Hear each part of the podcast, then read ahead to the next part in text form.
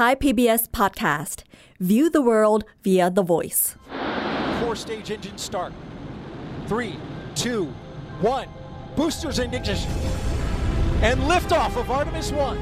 We rise together back to the moon and ทุกคนครับในที่สุดภาพที่พวกเราอยากเห็นก็มาปรากฏตรงหน้าพวกเราเป็นที่เรียบร้อยครับ เมื่อนาซาสามารถปล่อยจรวด SLS พร้อมกับยานอวกาศ Orion ในภารกิจ การทดสอบครั้งแรกของโครงการ Artemis ได้สำเร็จครับ ในตอนนี้ครับเราจะมาพูดคุยกันถึงบรรยากาศที่น่าตื่นเต้น แล้วก็เรื่องราวที่ซ่อนอยู่ภายใต้ ภารกิจการเดินทางสู่ดวงจันทร์ ครั้งแรกสำหรับนักบินอวกาศยุคใหม่ แม้ในรอบนี้จะไม่ได้มีนักบินอวกาศเดินทางไปด้วย แต่นี่แหละครับก็คือจุดเริ่มต้นของการเดินทาง Star Stuff เรื่องเล่าจากดวงดาว The Space TH สวัสดีครับ ผมเติ้ลณัฐนนท์ดวงสูงเนินครับ สวัสดีครับ ผมปับเชียพัฒน์อาชีวระงับโรคครับ ก็เป็นบรรยากาศที่สดสดๆร้อนๆเนาะสำหรับครับการเดินทางของอาร์ตมิสหนึ่งเรียกได้ว่าเป็นการเริ่มต้นการเดินทางดีกว่านะครับครับเพราะว่าภารกิจอาร์ตมิสหนึ่งเนี่ยแม้ว่าจะเป็นภารกิจที่ไม่ได้มีมนุษย์เดินทางไปด้วยเนาะถ้าจะเปรียบเทียบก็หลายคนบอกว่าเปรียบเทียบกับอพอลโล 7 8 9 ได้ไหม ก็อาจจะยังไม่ได้อะครับเอออาจจะได้ประมาณอพอลโล 4 ที่เป็นภารกิจการทดสอบยาน อืมจริง ๆ ผมชอบคำว่าสดๆ ร้อนๆ มากเลยก็คือ มันดูตลกดีเหมือนกันนะครับ ที่เอ่อในขณะที่เรากำลังพูดพอดแคสต์กันอยู่เนี่ย ยานอืมโอไรออนของอาร์เทมิสหนึ่งตอนนี้ก็กำลังบินมุ่งหน้าไปดวงจันทร์อยู่เลย ใช่ครับครับเดี๋ยวเขาจะถึงดวงจันทร์ในอีกประมาณ 2 วัน หลังจากที่เราอัดพอดแคสต์หรือว่าประมาณ 2 วันหลังจากที่พอดแคสต์ตอนนี้ถูกปล่อยออกไปนะครับ ตอนนี้ก็อยู่ในช่วงการเดินทางครับ ตอนนี้ครับก็อย่างที่พี่เติ้ลพูดเลยก็ขอมาย้อนรอย หน้าประวัติศาสตร์อันยาวนานมาก ๆของภารกิจอาร์เทมิสหนึ่งว่าโอเคกว่ามันจะได้มาปล่อยมันเกิดอะไรขึ้นมาบ้าง ซึ่งนับได้ว่าน่าสนใจไม่แพ้ภารกิจไปดวงจันทร์เลยก็ว่าได้ครับ ใช่ครับ แต่ก่อนอื่นอยากถามก่อนว่าอืมพอได้มาเห็น การบินขึ้นของอาร์ตมิสเนี่ยตอนนั้นรู้สึกยังไงบ้างครับอืมช่วงเวลาที่ตัวจรวดเนี่ยบินขึ้นเนี่ยเป็นเวลาประมาณบ่ายโมงกับอีก 47 นาทีนะฮะครับช้าจากตารางที่กำหนดเอาไว้ตอนแรกเนี่ยประมาณแค่ 40 นาทีเท่านั้นเองนะฮะเรียกได้ว่าไม่แย่เลยสำหรับการปล่อยครั้งนี้ครับค่อนข้างที่จะตรงเวลาเนาะ เมื่อเทียบกับมาตรฐานการปล่อยยานอวกาศอื่น ๆ ที่ปกติก็จะเลื่อนมาเป็นหลักวันหรือว่าหลายชั่วโมงอะนะฮะครับแต่ว่ารอบนี้เนี่ยมีการแก้ปัญหาเพียงเล็กน้อยเท่านั้นเองครับ แล้วก็สามารถที่จะปล่อยได้ใน Launch Window ที่กำหนดด้วย ตอนนั้นรู้สึกยังไงบ้าง ตอนที่อาร์เทมิสหนึ่งปล่อยนะครับ ก็คือผมกับพี่เติ้ลก็อยู่ด้วยกันที่อืมคอนโดพี่เติ้ลก็คือทางทีม Space TH นะครับ ก็ไลฟ์ทาง page Facebook กับ YouTube เนาะมาอืม บรรยายสดการปล่อยอาร์เทมิสหนึ่งสารภาพว่าตอนที่ได้เห็นจรวดบินขึ้นจากฐานเนี่ยครับขนลุกขนลุกมากว่ามันเหมือนภาพในหนังเลยอะฮะที่อืมเป็นแบบเอ่อตอนที่จรวดปล่อยนึกภาพว่ากล้องมันจะเป็นกล้องที่จับจากด้านบนของจรวดเนาะแล้วก็แบบมองลงมาข้างล่างเห็นตัวจรวดยาวๆอะไรเงี้ยครับแล้วตอนที่มันกำลังปล่อย มันก็เห็นแสงวาบสีส้มขึ้นมา แล้วแบบยานก็ค่อยๆสั่นค่อยๆสั่นแล้วก็แบบค่อย ๆ พุ่งขึ้นไป คือออืมผมรู้สึกมันเหมือนเห็นภาพ เห็นที่ปภาพกติดียวเราจะเห็นกันในหนังฟุตเทจเออหรือฟุตต่างๆเทจใช่แบบเออตอนที่มันปล่อยอะ ผมนึกถึงภาพมุมเดียวกันของจรวด Saturn V ครับที่ในยุคอพอลโล ใช่ที่ก็จะเป็นจรวดสีขาวๆนะครับ เราค่อยๆพุ่งขึ้นไป แต่อันเนี้ยมันคือภาพที่มันไม่ได้เป็นแค่ฟุตเทจอะมันคือภาพที่กำลังเกิดขึ้นตรงหน้า แล้ว เรารู้ว่าโอเคจรวดลำนี้มันมันกำลังมุ่งหน้าไปดวงจันทร์จริง ๆ ผมก็เลยรู้สึกแบบขนลุกกับช่วงเวลานั้นมากๆ แล้วก็ดูจากแบบแรงสั่นสะเทือน ดูจากเอ่อเสียงเชียร์ของคน ซึ่งในไลฟ์ไม่ได้ยินนะแต่ว่าเหมือนไปฟังย้อนหลังอะฮะได้ยินเสียงคนเชียร์แล้วแบบผมรู้สึกว่ามันเป็นอะไรที่น่าประทับใจมากในฐานะคนที่ชอบด้านอวกาศ อืมแล้วพี่เติ้ลนะฮะ พี่รู้สึกว่ามัน มันเป็นการที่ตัวเราเองได้มาอยู่ร่วมกับเหตุการณ์ที่มันเป็นนับว่าเป็นเหตุการณ์สำคัญของยุคเลยก็ว่าได้นะอืมเหมือนกับเป็นการซ้อมเตรียมตัวก่อนเนี่ยเพราะว่าตอนเนี้ย 2022 เนาะครับปลายปีแล้ว2022 เราได้เห็นการปล่อยของ Artemis 1เริ่มต้นเปิดฉากครับหมายความว่าในอีกแค่ไม่กี่ปีข้างหน้า เราจะได้เห็นอาร์ตมิสสองอืมที่ จะมีมนุษย์นะฮะเดินทางห่างออกไปไกลจากโลกมากที่สุดเนี่ยในรอบ 50 ปีเลยครับ เพราะว่าตัวยาน Orion เนี่ยมันจะต้องเดินทางไปอ้อมด้านหลังของดวงจันทร์ด้วยเนาะก็คือก็จะนับว่าเป็นการเดินทางของมนุษย์ที่ออกไปไกลมากๆ นับตั้งแต่ยุค Apollo นะฮะครับแล้วก็ในภารกิจอัลตมิสสามเนี่ยเราก็จะได้เห็นมนุษย์เหยียบดวงจันทร์อีกครั้งหนึ่งซึ่ง มันทำให้พี่เข้าใจภาพของคนในยุค Apollo มากขึ้นอะว่ามันไม่ใช่แค่สิ่งที่เรียบง่ายเหมือนกับที่เราจะนึกกันได้นะว่าอ๋อออกไปไปดวงจันทร์ไปลงจอดฮะแต่คือเราจะได้เห็นระหว่างทางของการเดินทางอะ่ะ คือคนอะ จะ care ยุค Apollo ตอนที่มันจบแล้วครับ ตอนที่ Neil Armstrong ไปเหยียบดวงจันทร์แล้วก็บอกว่า เนี่ยมาถึงดวงจันทร์ละ first step one small step for man one giant leap for mankind อ่าฮะคนจะจำแค่นี้ แต่คนจะไม่ได้จำว่าก่อนหน้านั้นเนี่ยอพอลโลเนี่ยมันเลื่อนมากี่ครั้ง มันมีใครที่เสียชีวิตไปบ้าง ครับ มันมีเหตุการณ์อะไรสำคัญที่มันเกิดขึ้นในตอนนั้นบ้าง คนจะจำแค่ภาพตอนที่ธงมันถูกปักบนดวงจันทร์เรียบร้อยแล้วอะแต่พอเราได้มาอยู่ร่วมอยู่กับปับ พี่รู้สึกว่าพี่อะจะจำช่วงเวลาเล็กๆ น้อยๆ ของสิ่งที่มันเกิดขึ้น พี่คงจำได้แหละว่าความพยายามในการปล่อยอัลตมิสหนึ่งครั้งแรกเนี่ยเราไปไลฟ์กันที่ออฟฟิศของ Rabbit's Tale แล้วเกิดอะไรขึ้นมาบ้างครับเย็นวันนั้นเราไปรับประทานอะไรกันต่อ มันเกิดเหตุการณ์อะไรขึ้นต่อ ความพยายามครั้งที่สองเราทำอะไรอยู่ แล้วความพยายามครั้งที่สามเนี่ยนะฮะที่ได้มาปล่อยจริงๆอะวันนั้นเกิดอะไรขึ้นบ้าง ก่อนหน้านั้นเราไปทำอะไรครับ มันจะมีเรื่องเล่าในลักษณะเนี่ยสอดแทรกเข้าไปอยู่ในเหตุการณ์สำคัญด้วยพี่ก็เลยรู้สึกว่า เอ้ย ถ้าเกิดอาร์ตมิสหนึ่งเนี่ยมันสำคัญขนาดนี้อาร์ตมิสสองสามสี่อะเราจะบันทึกเอาความทรงจำของเราอะ เอาไว้ในเหตุการณ์ประวัติศาสตร์ได้มากน้อยแค่ไหนอืมก็เหมือนเรียกได้ว่าซ้อมตื่นเต้น เออเป็นการซ้อมตื่นเต้น ก็ recap ให้ฟังกันสักนิดนึงอะนะฮะอาร์ตมิสหนึ่งนะฮะเดินทางขึ้นสู่อวกาศในวันที่ 16 พฤศจิกายน 2022 นะฮะเวลาครับประมาณ 13นาฬิกา47 นาทีครับครับ ถ้าเป็นเวลาของสหรัฐเนี่ย ก็จะอยู่ที่ตีหนึ่ง47 นาทีอืมอ่า ก็คือห่างกันตมเวล12 ชั่วโมง Eastern Coast ครับ ใช่ครับ เป็นภาพช่วงเวลากลางคืนเนาะอืมทำให้จริง ๆ แอบ แอบไม่ได้เห็นรายละเอียดอะไรสำคัญสำคัญหลาย ๆ อย่างอืมโดยเฉพาะในตอนที่ตัวจรวดเนี่ยมันพุ่งขึ้นไปแล้วอยู่บนฟ้านะฮะ ซึ่งถ้าเป็นปล่อยในช่วงกลางวันเนี่ย เราก็จะเห็นภาพของตัวบูสเตอร์ทั้งสองข้างนะฮะครับแยกตัวออกจากตัวจรวดได้ชัดเจนมากกว่านี้อือฮึแต่พอมันเป็นตอนกลางคืนเนี่ยก็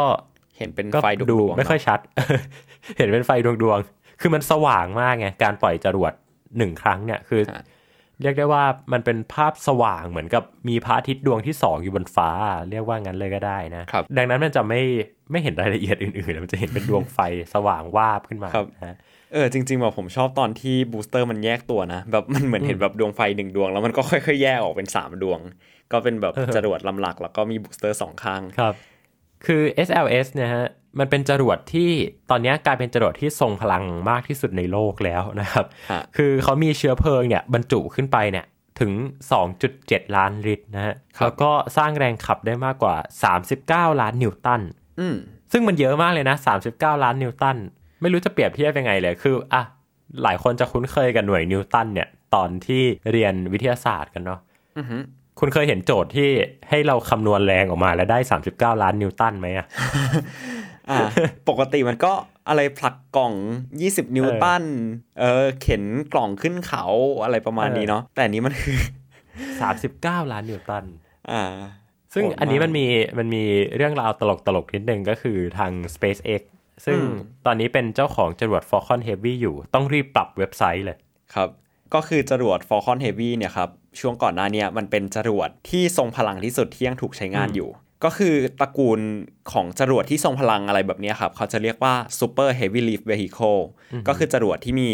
กำลังขับสูงมากๆ แล้วก็แบบมีสามารถขนของไปได้เยอะมากๆอะไรเงี้ยครับ ก่อนหน้าเนี้ Falcon Heavy เป็นจรวดที่ทรงพลังที่สุดที่ยังถูกใช้งานอยู่ ย้ำว่าที่ยังถูกใช้งานอยู่ เพราะว่าจริง ๆ มันจะมีแบบ Saturn V อะไรแบบนี้ที่ปลดระวางไปแล้ว นั่นแหละครับ แล้วหน้าเว็บไซต์ของ SpaceX เนี่ยเขาก็ระบุจรวด Falcon Heavy ไว้ว่าเป็นจรวดที่ทรงพลังที่สุดในโลก แล้วพอ Artemis 1 ปล่อยปุ๊บ อะไรเงี้ย SLS ก็ตอนนี้จะเป็นจรวด Super Heavy Lift ที่ทรงพลังที่สุดแทน SpaceX ก็เลยต้องไปแก้หน้าเว็บ เป็นจรวดลำนี้สามารถขนของไปได้ xxx ตันมั้งถ้าจะไม่ผิดผมจำตัวเลขไปไม่ได้ แต่ว่าก็คือต้องเปลี่ยน wording ใหม่ เดี๋ยวโดนหาว่าหลอกลวงผู้บริโภค ใช่ ก็ถ้าเป็น Elon Musk ก็เรียกได้ว่าไม่ทรงพลังที่สุดในโลกแล้วกัน อาจจะเป็นจรวดที่รวยรวยที่สุด ไม่ใช่ฮะเอาจริงอะตอนแรกที่น้องโอ ที่เป็นนักเขียนในเว็บทักมาครับว่าเออเนี่ยสเปซเอ็กก็ต้องแก้หน้าเว็บแล้วสิ แบบผมก็แอบเดาว่าเขาจะเขาจะแก้เป็นอะไรแบบเขาจะแก้เป็นจรวดที่ทรงพลังที่สุดในโลกอันดับสองหรือเปล่า มันมันมันก็ดูกวนตีนไปหน่อยอืม เป็นอะไรที่ดูตลกดีฮะ ครับ ตอนนี้ก็อยู่ระหว่างรอเนาะอย่างครัที่บบอกไปว่าอาจจะไม่ได้มาอัปเดตข้อมูลอะไรของเที่ยวบินมากนะแต่ว่าถ้าเอาคร่าวๆเลยเนี่ยก็คือ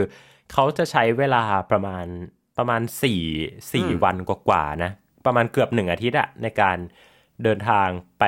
ดวงจันทร์นะครับครับแล้วก็เริ่มเข้าสู่วงโคจร ซึ่ง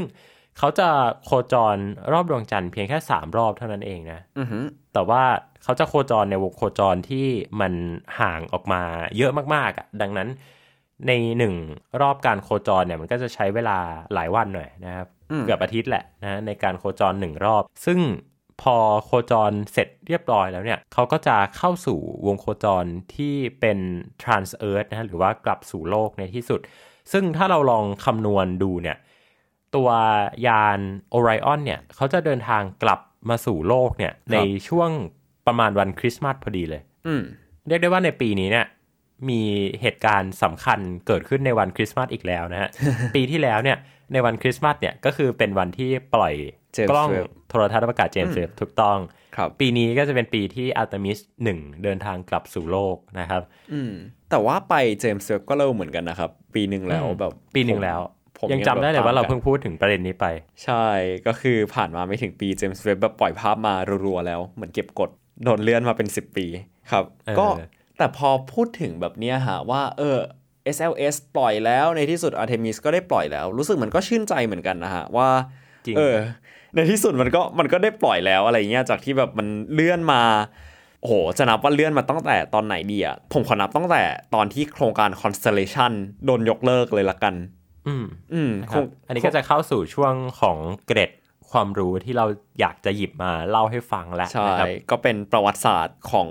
กว่าจะเกิด Artemis 1ละกัน ก็คือ กว่าโครงการนี้มันจะเกิดได้อะครับผมว่ามันมีความน่าสนใจมากคือ มันฝ่าฟันทั้งปัญหาทางการเมือง และปัญหาทางเทคนิคมาเยอะมาก ๆ ก็คือมันเริ่มมาตั้งแต่แบบเมื่อ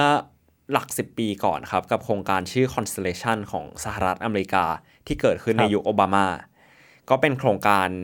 ที่เขาอยากจะกลับไปดวงจันทร์นี่แหละฮะ แต่ว่าพอทำไปทำมาแล้วมันก็เกินงบก็เลยโดน ยกเลิกโครงการทิ้งไปอืม จนกระทั่งในโดนยกเลิกหมดเลยอะคืใช่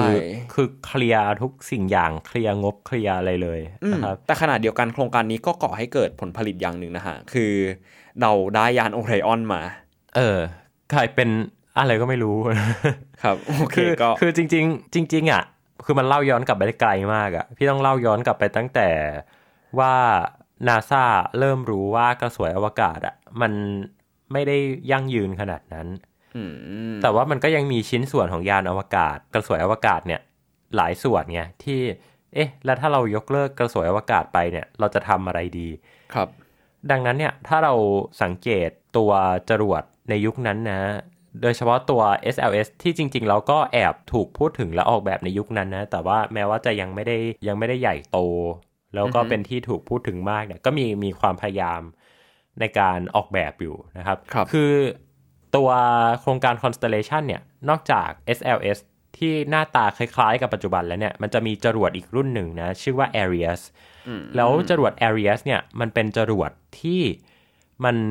ถูกสร้างขึ้นมาจากตัว Solid Rocket Booster หรือว่าตัวจรวดเชื้อเพลิงแข็งที่ขนาบข้างตัวกระสวยอวกาศสีขาวๆอะ่ะ ครับ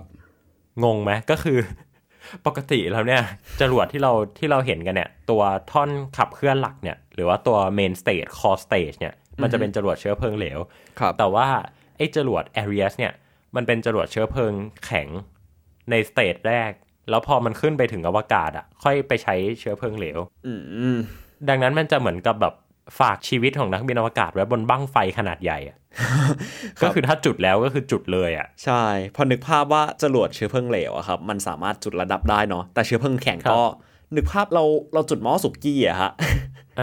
ที่แบบเราใช้เชื้อเพลิงแอลกอฮอล์เราจะไปดับมันยังไงอะมันดับไม่ได้เออไม่ได้อะเออ ก็คือครับนั่นแหละครับ ก็คือจุดแล้วจุดเลย ซึ่งด้วยความไม่ work ของไอ้เจ้าจรวด Ares เนี่ยทำให้มันได้ขึ้นบินเพียงแค่ครั้งเดียว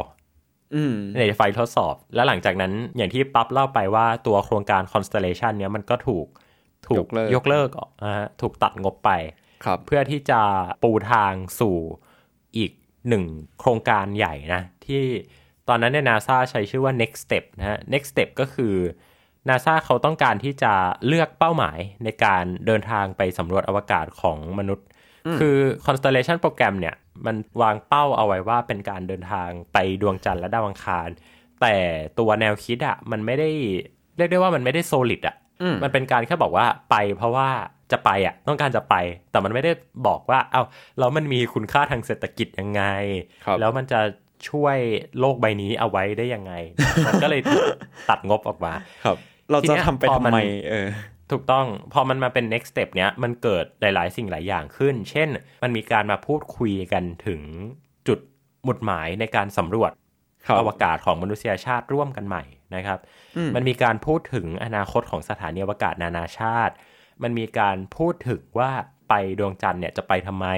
ไปดาวอังคารจะไปทำไม ไปดาวเคราะห์น้อยต่างๆเนี่ยจะไปทำไม แล้วก็สิ่งที่สำคัญที่สุดเลยเนี่ยก็คือมันเป็นจุดเริ่มต้นของการที่ให้บทบาทของเอกชนเนี่ยเข้ามามีส่วนร่วมในการสำรวจอวกาศมากขึ้นครับซึ่งก็แน่นอนว่าในตอนนั้นเนี่ยนาซาจ้องที่จะปลดประจำการตัวกระสวยอวกาศอยู่แล้วพอได้ SpaceX เนี่ยนะฮะในตอนนั้นเนี่ยช่วงประมาณปี 2008-2009เนี่ยพอได้แววแล้วว่า บริษัทเอกชนเนี่ยจะสามารถเข้ามาทำยานอวกาศ เพื่อส่งเสบียงไปให้สถานีอวกาศนานาชาติได้เนี่ยก็นาซาก็สบายใจแหละ ที่จะปลดประจำการกระสวยอวกาศในปี 2011 นะครับแล้วเพียงไม่ถึงปีหลังจากนั้นนะครับ ไม่ถึง 365 วันเนี่ย SpaceX ก็ได้สร้างประวัติศาสตร์ในการเป็นยานอวกาศลำแรกที่เดินทางไปเทียบสถานีอวกาศนานาชาติ โดยเป็นฝีมือของเอกชน หลังจากนั้น Cygnus ก็ตามมา ตอนนั้นยังเป็นยานอวกาศที่อยู่ภายใต้การพัฒนาของบริษัท Orbital Science นะครับ ร่วมกับ United Launch Alliance แล้วก็ Lockheed Martin นะฮะในการส่งตัวยานขึ้นไป แต่ว่ามันก็เป็นหมุดหมายสำคัญแหละว่า เอกชนเนี่ยสามารถเข้ามาทำโครงการสำรวจอวกาศได้จริง ๆ ครับ ตอนนั้นนาซาก็ได้เอาเวลาที่ไม่ต้องมาทำยานเองแล้วเนี่ยมาคิด ให้รอบคอบมากขึ้นว่าแผนการเนี่ยจะเป็นยังไงนะฮะ ในขณะเดียวกันเนี่ยตัว heritage หรือว่าตัวเขาเรียกว่าอะไรนะ มรดก มรดกจาก constellation โปรแกรมเนี่ยสองชิ้นที่สำคัญมาก ๆ ก็คือ SLS แล้วก็ Orion เนี่ยอืมก็เลยถูกมาตั้งใจพัฒนาขึ้นนะฮะ จริง ๆ แล้วเนี่ยยาน Orion เนี่ยมันถูกพัฒนาขึ้นมาแบบจริงจังเลยนะ ตั้งแต่ 2011 ครับ แล้วหลายคนอาจจะลืมกันไปแล้วว่ามันเคยถูก นำขึ้นบินไปบนอวกาศครั้งแรก ในเดือนธันวาคมปี 2014 อืมก็คือ SLS ไม่เคยถูกขึ้นบินแต่จริง ๆ Orion ที่เป็นตัวยานเนี่ยครับ มันเคยถูกจรวดลำอื่น พาขึ้นไปบินแล้ว ไอ้จรวดลำอื่นลำนั้นเนี่ยมันคือ Delta 4 Heavy ซึ่งอืมก็เป็นจรวดที่ทรงพลังที่สุดในโลกก่อนหน้า Falcon Heavy ครับ คือมันจะวนเวียนอยู่กับไอ้คำว่าจรวดที่ทรงพลังที่สุดในโลกกันเนี่ยนะครับ เพราะว่า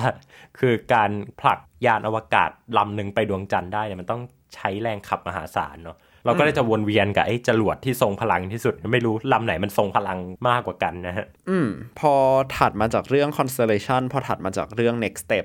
เรื่อยๆแล้วก็แบบมีเรื่องอวกาศของเอกชนมาผสมปนเปกันเนี่ยครับ มันก็เลยผสมโรงออกมาจน เกิดคลอดเป็นอาร์เทมิสในที่สุด ก็เป็นโครงการที่ โอเค เราไม่ได้มีการพัฒนาจรวดหรือว่ายานอวกาศใหม่ทั้งหมด แต่ว่ามันใช้สิ่งที่มีอยู่แล้ว ที่แบบถูกเริ่มพัฒนามาแล้วอย่าง Orion กับ SLS มา มุ่งหน้าไปดวงจันทร์ต่อ แล้วก็ด้วยแบบวิสัยทัศน์จาก next step นี่แหละว่า โอเค เราไม่ได้ไปแค่ไปเฉยๆแล้ว แต่ว่าเราไปดวงจันทร์เพราะว่าเราจะไปลองตั้งลกลากดูที่นู่น แล้วก็การไปดวงจันทร์ นาซาก็โฆษณาไว้นะครับ ว่ามันเหมือนเป็นจุดเริ่มต้นของการไปดาวอังคารอย่างยั่งยืนจริง ๆ ว่าโอเคใช่มันเป็นครับเหมือนขั้นแรกที่ทำให้เรารู้ว่าเราจะสามารถ utilize ทรัพยากรบนนั้นได้ยังไง หรือว่าเราจะใช้ดวงจันทร์เป็นฐานที่ตั้งเป็นจุดแวะพักก่อนไปดาวอังคารได้ยังไงครับพูดถึงบริบททางการเมืองกันสักนิดหนึ่งนะฮะเผื่อใครที่อาจจะไม่ได้ตามการเมืองฝั่งสหรัฐเท่าไหร่เนาะครับ คือการเมืองฝั่งสหรัฐเนี่ยมันมีจุดเปลี่ยนสำคัญอยู่หลายจุดนะฮะอืมเอ่อเริ่มจากรัฐบาลของโอบามาแล้วกัน โอบามาเนี่ยก็คือคนที่ไปยกเลิก Constellation โปรแกรมนั่นแหละ แล้วก็เป็นคนที่ออกนโยบายว่า เอ้ย เราจะต้องเอาเอกชนมาช่วยแล้วนะครับ ก็เป็นสไตล์สไตล์เดโมแครตอะครับ คือจะอธิบายยังไงดีคือพอพอตามการเมืองสหรัฐแล้วมันจะรู้อะว่าเฮ้ย มันสไตล์เดโมแครตอะอืม คือความชาตินิยมเนี่ยอาจจะไม่ได้สูงมากเท่ากับรีพับลิกันรีพับลิกันเนี่ยความชาตินิยมจะสูงมากนะสังเกตพอมาในยุคของโดนัลด์ทรัมป์เนี่ยโดนัลด์ทรัมป์เนี่ยเข้ามาเป็นประธานาธิบดีสหรัฐนะฮะในช่วงปี 2017 ครับ ตอนนั้นเนี่ยเริ่มมีการพูดถึงโครงการสำรวจอวกาศขนาดใหญ่อีกครั้งหนึ่งนะฮะซึ่งจริง ๆ แล้วว่าอาร์ e มิสเนี่ยมันประกาศในช่วงปี 2018เพียงแค่เอาจริงคือเพียงแค่หนึ่งปีหลังจากที่โดนัลด์ทรัมป์เนี่ยเข้ามาดำรงตำแหน่งเป็นประธานาธิบดีนะฮะ แล้วก็ตัวบุคคลสำคัญอีกคนหนึ่งที่ต้องพูดถึงเนี่ยก็คือไมค์เพนส์นะครับ ซึ่งไมค์เพนส์เนี่ยก็เป็นรองประธานาธิบดีเนาะในตอนนั้นนะครับ ในปี 2017 เนี่ยมีภาพของไมค์เพนส์นะฮะไปเยือนนาซาด้วยตัวเองนะครับ แล้วก็ไปจับอุปกรณ์ที่นาซาเขียนว่าห้ามจับ ก็เป็นรูปครับที่ตอนนั้นจำได้เลย ก็เอามาแซะตลกตลกๆกันนะช่วงนั้นเนี่ยข่าวด้านอวกาศพอทรัมป์เข้ามาเนี่ยค่อนข้างเยอะเอาจริงๆแล้วอะครับคือเอาตรงๆก็คือพี่ไม่ค่อยเห็นโอบามามีภาพกับอวกาศเท่าไหร่อะ อันนี้พูดกันแบบแฟร์ๆเลยนะว่าพี่ไม่ค่อยเห็นจริง ๆ แล้วเชื่อว่าคนอื่นก็จะคิดแบบเดียวกันครับโอบามาเนี่ย คนก็จะนึกถึงแบบโอบามาแคร์อะไรอย่างเงี้ยอ่า ตอนพี่พูดถึงแบบโอบามาก็นึกโอบามาแคร์เหมือนกัน ใช่ หรือว่าแบบมันไม่ไปมีอวกาศเยี่ยมอะไปเยี่ยมแบบโรคมาลาเรียไปแบบไปดูคุณภาพของน้ำไปอะไรอย่างเงี้ยคือแบบว่าจะเน้นไปในทางแบบคุณภาพชีวิตอะอือฮึแต่พอทรัมป์ก็คือแบบทรัมป์ไม่ care อะอืมมันโอบามาแคร์แต่ทรัมป์ไม่ care อะทรัมป์จะไปดวงจันทร์อะครับก็เลยเกิดเป็นภาพว่า โอ้โห มีเอ่อความพยายามในการสำรวจอวกาศเยอะเหลือเกินนะแล้วก็อีกตัวละครหนึ่งที่เป็นบุคคลสำคัญมาก ๆ เลยเนี่ย ก็คือผู้อำนวยการนาซาในตอนนั้นคุณจิมแบรเดนสไตน์ครับความตลกก็คือจิมแบรเดนสไตน์เนี่ยเขาเป็นคนที่ไม่ได้ไม่ได้มาจากสายอวกาศ ไม่ได้มาจากสายอวกาศว่าแย่เลยนะ ไม่ได้มาจากสายวิทยาศาสตร์เลย แล้วก็ปฏิเสธโลกร้อนที่ด้วยจะเชื่อว่าโลกร้อนอันนี้คือปวดหัวมาก ย้อนกลับไปบรรยากาศตอนปี 2017เนี่ยตอนที่รัฐบาลทรัมป์เข้ามาเนี่ยพี่ปวดหัวมากเลยนะว่ามันจะไปกันรอดไหมเนี่ย ฮะมันจะได้ไปไหมเนี่ยดวงจันทร์เนี่ย เอออนะครับ คือมันดูเหมือนว่าไม่น่าไปรอดนะซึ่งเอาจริง ๆ มันก็มันก็แอบครูขาดนิดนึงตรงที่มันก็เริ่มมีเสียงออกมาพูดถึงนะครับว่าทรัมป์เนี่ยพยายามที่จะใช้นาซาเป็นเครื่องมือในการเคลมอำนาจให้กับตัวเองอะเคลมความสำเร็จให้กับตัวเองนะฮะทรัมป์เนี่ยเคยพูดถึงแม้กระทั่งว่าก่อนหน้าที่เขาจะเข้ามาดำรงตำแหน่งเนี่ยนาซาไม่ได้สร้างอะไรใหม่เลยอืมอืมแล้วก็มาทำงานอีกครั้งหนึ่งเนี่ย ในในยุคของในยุคของทรัมป์ซึ่งเอาจริง ๆ อะ มันแอบถูกอะอือฮึเออ คือพี่อาจจะฟังดูแบบดูเหมือน support ทรัมป์นะ แต่พี่รู้สึกว่าทรัมป์สามารถพูดแบบนี้ได้ แต่อาจจะไม่ได้ด้วยรูปประโยคหรือด้วยอารมณ์ที่บอกว่า เอ้ย เพราะว่าฉันนะ แต่การที่ทรัมป์เข้ามาเนี่ย มันทำให้นาซามันกระเตื้องจริง ๆ ครับ เพราะว่าความขัดแย้งระหว่าง ความขัดแย้งระหว่างรัสเซีย ระหว่างจีนมันมันพุ่งขึ้นมาด้วย มันก็เลยกระเตื้องไงนึกออกปะครับ ถ้านาซาไม่ได้มีแรงขับว่าโอ้ยรัสเซียเขาอย่างงู้นอย่างนี้ จีนเขาอย่างงู้นอย่างนี้เนี่ยนาซาก็อาจจะแบบต๊ะต่อนยอนไปเรื่อยๆอะก็จ่ายตังค์เขาก็ได้รัสเซียเขาก็นี่ไงเออเราก็มีภาพไปจับมือกับชาวรัสเซียเนาะไปจับมือกับรอสคอสมอสเขาก็ส่งยานให้เราเขาก็เป็นคนดี แม้ว่าเขาจะแบบชาร์จเราแบบเพิ่มตั้งกี่เปอร์เซ็นต์ครับ ชาร์จเราไปเนี่ยกี่แสนล้านเหรียญเราก็ไม่รู้นะสำหรับการส่งนักบินอวกาศเนี่ย แต่พอแบบทรัมป์มาไม่ได้ละไม่ได้ต้องส่งนักบินอวกาศขึ้นเองนะกลายเป็นโครงการ commercial crew นะก็จริงจังขึ้นมาครับแล้วเขาก็มาประสบความสำเร็จในการส่งนักบินอวกาศกลับสู่สถานอวกาศ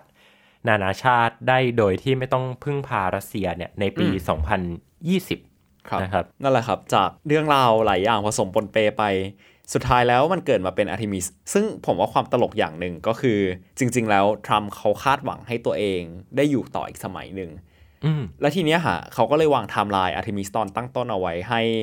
มันได้ไปดวงจันทร์ประมาณปลายสมัยที่สองของเขา2024เออือมแต่พอแบบมันพอเขาไม่ได้สมัยที่ 2 ปุ๊บ มันก็เลยกลายเป็นสมัยของไบเดนแทน ก็ดูใช่ตลกดีเหมือนกัน แต่ว่าที่น่าสนใจครับก็คือ โครงการอาร์เทมิสก็เลื่อนเหมือนกัน มันทำให้การไปดวงจันทร์เนี่ย มันจะเลื่อนถัดจากสมัยไบเดนไป อืมทรัมป์ก็เลย อันนี้ผมก็ไม่รู้มีเหโอกาสมือนกันนะว่าเกี่ยวไหม แต่ว่าเออทรัมป์ก็ลงเพิ่งประกาศลงสมัครปี 2024 อีกรอบหนึ่งอ่าใช่ อย่างที่พี่เติ้ลบอกเลย ก็คือมีโอกาสที่จะได้เป็นประธานาธิบดีในตอนที่อาร์เทมิส3ไปถึงดวงจันทร์ หาเรื่องแต่ว่าก็ไม่รู้ว่าครับอะไรก็เกิดขึ้นได้ตอนนี้คือพี่ถอดสมองแล้วกับการเมืองอเมริกาเนี่ย เอาจริงพี่ถอดสมองยิ่งกว่าการเมืองไทยกับการเมืองอเมริกาเนี่ยอืมมันมันดูเหมือนมัวซัวมากๆแล้วเออจริง ๆ มันก็ดูมัวซัวมาก ๆ จริง ๆ แหละ ช่างมันข้ามเรื่องนี้ไปปวดหัวนะครับฮะแต่เอาเป็นว่าเราก็ได้เห็นอาร์ตมิสเนี่ยเป็นรูปเป็นร่างขึ้นมาตั้งแต่ในช่วงประมาณปี 2018 เนาะ 2019 เริ่มมีการประกาศตัวโครงการ Luna Gateway เริ่มมีการประกาศนู่นนี่นั่นนะฮะภาพออกมาค่อนข้างที่จะจริงจังขึ้นมา ในขณะที่นาซาก็ เริ่มกลับมาบูมอีกครั้งหนึ่งละกันนะครับก่อนหน้านี้คนไม่ค่อยพูดถึงนาซาหรอก เอาจริงๆ แล้วอะ2015 16 17 18 คือคนจะพูดถึงในเชิงแบบภารกิจการสำรวจอวกาศอะที่มันถูกเซตเอาไว้อยู่แล้วอะปั๊บอืมเช่นแบบ New Horizon อย่างเงี้ยตอนปี 2015 แต่คนก็ไม่ได้ไปอวยนาซาว่านาซาส่งยานไปดาวพลูโตอะไรขนาดนั้น คือคนก็จะพูดถึงตัวยาน เอาจริงคนพูดถึงตัว Johns Hopkins University มากกว่าอีกนะฮะในตอน New Horizon เนี่ยครับ แล้วภารกิจพวกนี้มันเป็นภารกิจที่ถูกเซตเอาไว้แล้วอะมันก็เลยแบบโอเคไม่ได้ตื่นเต้นมากนาซาก็ต๊ะต่อนยอนมาเรื่อยๆนะฮะอาร์เทมิสเนี่ยก็เรียกได้ว่าเป็นการทำให้นาซากลับมาเป็นที่ถูกพูดถึงอีกครั้งหนึ่งแล้วกัน มีการจะเรียกว่า rebranding ก็ไม่ได้ มีการเอา branding เก่ากับใหม่มายำกันมั่วไปหมด พยายามที่จะสร้าง popular culture ฮะนั่นแหละครับ พอ เรื่องทุกอย่างแบบมันผสมปนเปผสมโรงกันมั่วๆเนี่ยครับมันก็เกิดมากลายเป็นอาร์เทมิสหนึ่งในที่สุด ซึ่งโอเค นั่นก็คือปัญหาจากฝั่งการเมืองเนาะทีเนี้ยหลังจากที่แบบการเมืองแบบเริ่มผ่านฉลุยแล้ว โอเค เขาอนุมัติให้ทำแล้วไม่ cancel แล้ว มันก็กลายมาเป็นปัญหาด้านเทคนิคแทนอืมซึ่งตอนที่ไบเดนสไตล์เข้ามาแบบช่วงประมาณหนึ่งอะครับเขาก็รู้สึกว่า เอ้ยทำไม SLS มันมีปัญหาเยอะจังวะแบบ เลื่อนแล้วเลื่อนอีก งบก็บานปลาย เขาก็เลย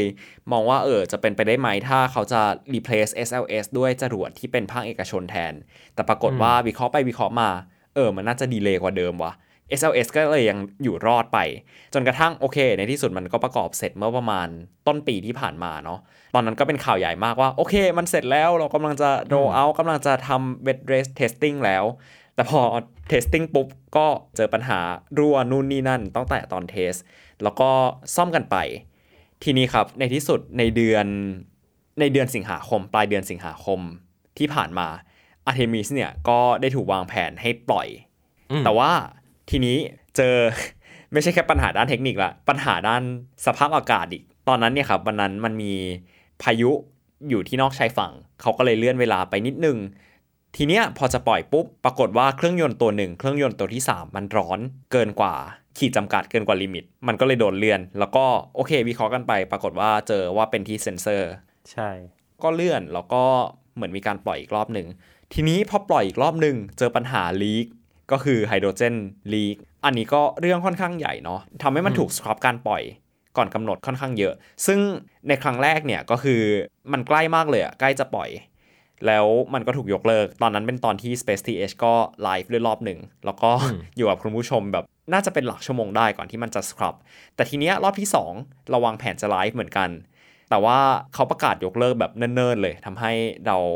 ไม่ไลฟ์เออครับก็เป็นโชคดีของคุณผู้ชมที่เรายังไม่ได้ไลฟ์ไม่งั้นคุณผู้ชมก็น่าจะต้องแบบมาค้างเติ่งอยู่กับเราเหมือนกัน ทีนี้ฮะหลังจากนั้นมันก็มีความพยายามในการปล่อยอีก แต่ว่ามันก็มีพายุเข้ามาเป็น เฮอริเคนเข้ามาทำให้แบบการปล่อยมันถูกเลื่อนไปยาวๆเลย แล้วก็ผมกับพี่เติ้ลก็ไปฝรั่งเศส พี่นิกก็อยู่อเมริกา แล้วก็ชวดไปเสียใจด้วยนะครับ ก็ไปฟลอริดาฟรี จนกระทั่งเมื่อถัดมาประมาณสิงหากันยา ตุลาพฤศจิ ก็ประมาณแบบ 3 เดือนได้ครับ มันก็มีการปล่อยอีกรอบหนึ่ง ซึ่ง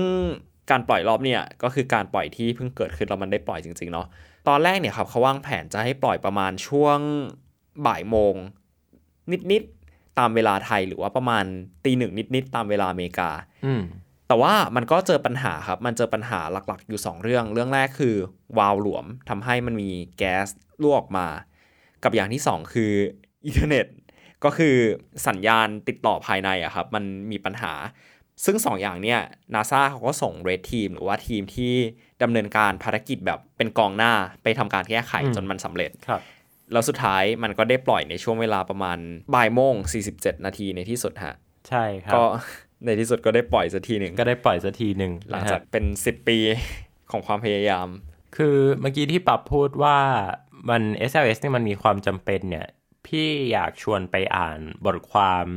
หนึ่งบทความที่คุณน้องโอเขาเขียนเอาไว้เนี่ยนะฮะครับซึ่งเขาจั่วหัวเอาไว้เลยว่าทำไม SLS ถึงเป็นจรวดที่แพงแต่จำเป็นอืม เออ งงไหมว่าแพงแต่จำเป็น คือมันมีหลายปัจจัยมากอะอย่างที่บอกว่าเรื่องเทคนิคด้วย เรื่ององค์ความรู้ของนาซาเองด้วย เรื่องของการคานอำนาจระหว่าง private กับ public ด้วยครับเรื่องของการทำให้รัสเซียไม่หัวเราะเยาะด้วยฮะคือคือมันมีหลายปัจจัยมากนะฮะ ดังนั้นโอเคมันแพงแหละนะครับ แต่ว่ามัน มันมันจำก็เป็นมีความสำคัญ เออ ผมรู้สึกว่าจริง ๆ เรื่องอวกาศมันมีความซับซ้อนมาก ๆ มากกว่าที่จะเล่าเป็นเนเรทีฟตรงๆ แล้วฟังดู make sense นะฮะ แบบบางเรื่องในอวกาศแบบ ผมว่ามันฟังดูก็ก็ดูไม่ make sense เหมือนกันนะ แบบเออเป็นการปิดท้ายแล้วกัน ว่าทำไมสุดท้ายแล้วเนี่ย มนุษย์ถึงใช้เวลา 50 กว่าปี จากการไปดวงจันทร์ในครั้งที่แล้ว กับการไปดวงจันทร์ครั้งนี้ทำไมมันถึงมีแกลบต้อง 50 กว่าปี แล้วแบบผมอืมอ๋อจริงผมก็แอบเข้าใจได้นะ ว่าทำไมคนถึงสงสัยว่าเออเมื่อ 50 ปีที่แล้วเรายังสร้างจรวดไปดวงจันทร์ได้เลยทำไมเราใช้เวลาแบบนานขนาดนี้ แล้วทำไมมันมีปัญหาเยอะขนาดนี้กว่ามันจะเกิดขึ้นมาใหม่ ก็คือผมว่าคำตอบที่ง่าย ๆที่สุดอะฮะก็คือสุดท้ายแล้วอวกาศมันไม่ใช่เส้นตรงอะฮะ มันไม่ได้เกิด มันไม่ได้มีการพัฒนาอย่างต่อเนื่อง แล้วก็ เหมือนอุตสาหกรรมอื่นๆนะฮะแต่อวกาศมันเกิดขึ้นมาจากเรื่องทางการเมืองบวกกับเรื่องทางเทคนิค บวกกับปัจจัยทางสังคมเยอะมากๆ ทีเนี้ยฮะการที่เราบอกว่าเราไปดวงจันทร์ในโครงการอพอลโลกับโครงการอาร์เทมิสเนี่ยมันก็ไม่เหมือนกันอีก การไปดวงจันทร์ในโครงการอพอลโลเนี่ยครับมันคือการทุ่มงบประมาณมหาศาลมากๆ ในการที่จะไปแค่ไปเพื่อไปแบบอืมไปปักธงแล้วกลับอะไรเงี้ย แต่โครงการอาร์เทมิสเนี่ยครับมันคือการทั้งที่เราต้องการลดงบ การที่นาซาต้องไป fight กับสหรัฐอเมริกาเพื่อให้ได้งบประมาณมาโดยที่แบบไม่โดน cancel โครงการ หรือการที่เราวางแผนจะไปในราคาที่ถูกลงมาก ๆ หรือว่าแม้แต่การที่เราจะไปแค่ไม่ใช่เพื่อไปให้ไปอะฮะแต่ไปเพื่อที่จะไปตั้งรกราไปเพื่อวางแผนไปดวงจันทร์ซึ่งมันมีปัจจัยหลายอย่างมากที่มันมาประกอบกันรวมถึงอย่างที่ เราเล่าไปทั้งตอนแล้วอะครับว่าโอเค มันมีความสับสนปนเป มันมีความวุ่นวายเกิดขึ้นเยอะมากๆ ซึ่งทั้งหมดเนี้ยฮะมันก็เลยเป็นสาเหตุทำให้ว่าทำไมมันใช้เวลาต้อง 50 ปีในการที่มันเลื่อนไป อย่างแรกเลยคือ 50 ปีนั้นอะมันไม่ได้ถูกโฟกัสในการไปดวงจันทร์ทั้งหมดอืมก็คือแบบเรื่องไปดวงจันทร์มันก็ร้างหายไปแบบพักใหญ่ๆมากๆ พอเขาส่งยานไปสำรวจแบบดาวดวงอื่นแทนบ้าง หรือว่าเออส่งมนุษย์ไปสำรวจ ไม่ได้ไปสำรวจ ส่งมนุษย์ไปอยู่บนวงโคจรโลกแบบนานๆแทนบ้างอะไรเงี้ยครับก็คือเหมือนชิฟทิศทางเนาะแต่ว่าทีเนี้ยพอกลับไปดวงจันทร์แล้วมันก็ใช้เวลาแบบเอาจริง ๆ ก็ไม่ถึง 10 ปีอะฮะในการไปซึ่งจริง ๆ แทบเรียกว่าเร็วกว่าอพอลโลอีกด้วยซ้ำอืมนี่แหละฮะแบบผมลั่นนาซาส่งจรวดสองดวงจันทร์ยานลงจอดพี่อย่าเปิดคลิปสถานทิศทางไทย ผมดูแล้วแบบอ่าพี่อ่านหัวข้อให้ละกัน อันนี้อันนี้ถือว่าเป็น journalism นะอ่า เป็นอืมถือว่าเป็นเพื่อ journalist purpose ละกันนะครับ เขาบอกว่าจีนรัสเซียขำลั่นนาซาส่งจรวดส่องดวงจันทร์ยานลงจอดไม่ได้ ได้แค่โคจรด้านมืดอื้อหือเออผมเปิดประเด็นสอบกลับบ้านมือเปล่าอีกสอบกลับบ้านมือเปล่าอีก แล้วก็เป็นรูปประธานาธิบดีสีจิ้นผิง แล้วก็ประธานาธิบดีวลาดิเมียร์ปูตินนะฮะกำลังชนแชมเปญกันในแก้ว แก้วแชมเปญจิ๋วๆ โอเค เออคือเฮ้ยพี่อยากให้ capture moment พวกนี้เอาไว้จริง ๆ นะอืมอันอันนี้พี่ซีเรียสนะ ที่หยิบมาพูดเพราะว่าพี่ซีเรียสนะ ในเชิง journalism ด้วย ในเชิงแบบเขาเรียกอะไร ลืมชื่ออุตสาห์ไปเรียนมาอืมเทอมเดียวสะวารสารสนเทศ เออ ในเชิงวารในเชิงวารสารสนเทศมันสำคัญนะ ในการที่เราจะบันทึกว่า แต่ละสื่อแต่ละคนพูดถึงประเด็นแบบนี้ไว้ยังไงอะนะซึ่งที่เราพูดกันมาเนี่ยก็คือการพูดด้วยวิธีการเล่าแบบเราไงวิธีการโยนข้อมูลแบบเรา ซึ่งเราอะเชื่อมาตลอดว่าอวกาศอะมันไม่ได้เป็นเส้นตรง มันไม่สามารถที่จะบอกว่าอันนี้เกิดก่อน อันนี้เกิดหลังให้คะแนน แม้กระทั่งการบอกว่า Space Race สหรัฐชนะ รัสเซียชนะ หรือใครชนะก็ตามแต่สุนัขบนอวกาศตัวแรกชื่ออะไรนะฮะนักบินอวกาศคนแรกชื่ออะไร คือพี่รู้สึกว่า การนับพวกเนี้ยมันนับเพื่อเป็นหมุดหมายได้ แต่ว่ามันไม่สามารถที่จะวิเคราะห์และบอกอะไรเราได้เลย ดังนั้นถ้าคุณอยากสนใจเรื่องอวกาศ ถ้าคุณอยากที่จะวิเคราะห์เหตุการณ์ที่เกิดขึ้นในอวกาศได้เป็นฉากฉากๆอธิบายเข้าใจการลงทุนเข้าใจนู่นเข้าใจนี่อย่างเงี้ย คือคุณจะมองแค่ว่าใครทำอะไรที่ไหนอย่างไรไม่ได้ แต่คุณต้องมองไปด้วยว่าทำไมอย่างไร แล้วเหตุที่มันเกิดขึ้นหลังจากนั้นน่ะมันคืออะไร คือคุณต้องวิเคราะห์ลงไปลึกมากกว่านั้นมากๆ เหมือนที่เรามานั่งพูดกันเนี่ยซึ่งจริง ๆ สิ่งที่เรามานั่งพูดกันเนี่ยปั๊บพี่รู้สึกว่ามันเป็นแค่แบบแค่หนึ่งเปอร์เซ็นของสิ่งที่เกิดขึ้นทั้งหมด จริงด้วยซ้ำคือมันถ้าให้พูดกันเนี่ย เราพูดกันได้แบบเป็นวันอะเออเป็นเดือนเป็นปีด้วยซ้ำว่าบริบทอะไรบ้างที่มันทำให้เกิดอัตมิสขึ้นมา ดังนั้นการบอกว่าปล่อยจรวดไปดวงจันทร์แต่ลงจอดไม่ได้สอคว้าน้ำเหลวกลับบ้านมือเปล่าอะไรก็มันเป็น มันไม่มีประโยชน์ที่จะพูดอย่างเงี้ยอือหือ เอาเถอะพี่ก็จะปิดประมาณนี้แหละ ปิดแบบค้างๆคาๆนิดนึงอยากให้ไปคิดกันต่อ ครับ นี่แหละครับ รอดูกันต่อไปว่าอาร์ทิมิสจะไปถึงดวงจันทร์แล้วมันจะเกิดอะไรขึ้น แล้วมันจะกลับครับมาสำเร็จสหรัฐจะคว้าน้ำเหลวไหมโอเคครับ ก็มารอติดตามกันต่อไปนะครับ อีกแค่ไม่ครักี่บวันแล้ว แล้วก็มารอลุ้นกันว่าเราจะได้ฉลองคริสต์มาสกับอาร์เทมิสหนึ่งที่กลับมาถึงโลกหรือเปล่า จีนรัสเซียขำลั่นนะฮะโอ้สำหรับวันนี้ผมป๊อบเชียร์พัฒน์อาชีวระงับโรคครับ แล้วผมสถาบัน เต้นนัทนนท์ดวงสูงเนินครับ ขอร้องพี่ ก็ขอลาคุณผู้ฟังไปก่อนสำหรับตอนนี้สวัสดีครับ สวัสดีครับ Star Stuff เรื่องเล่าจากดวงดาว The Space TH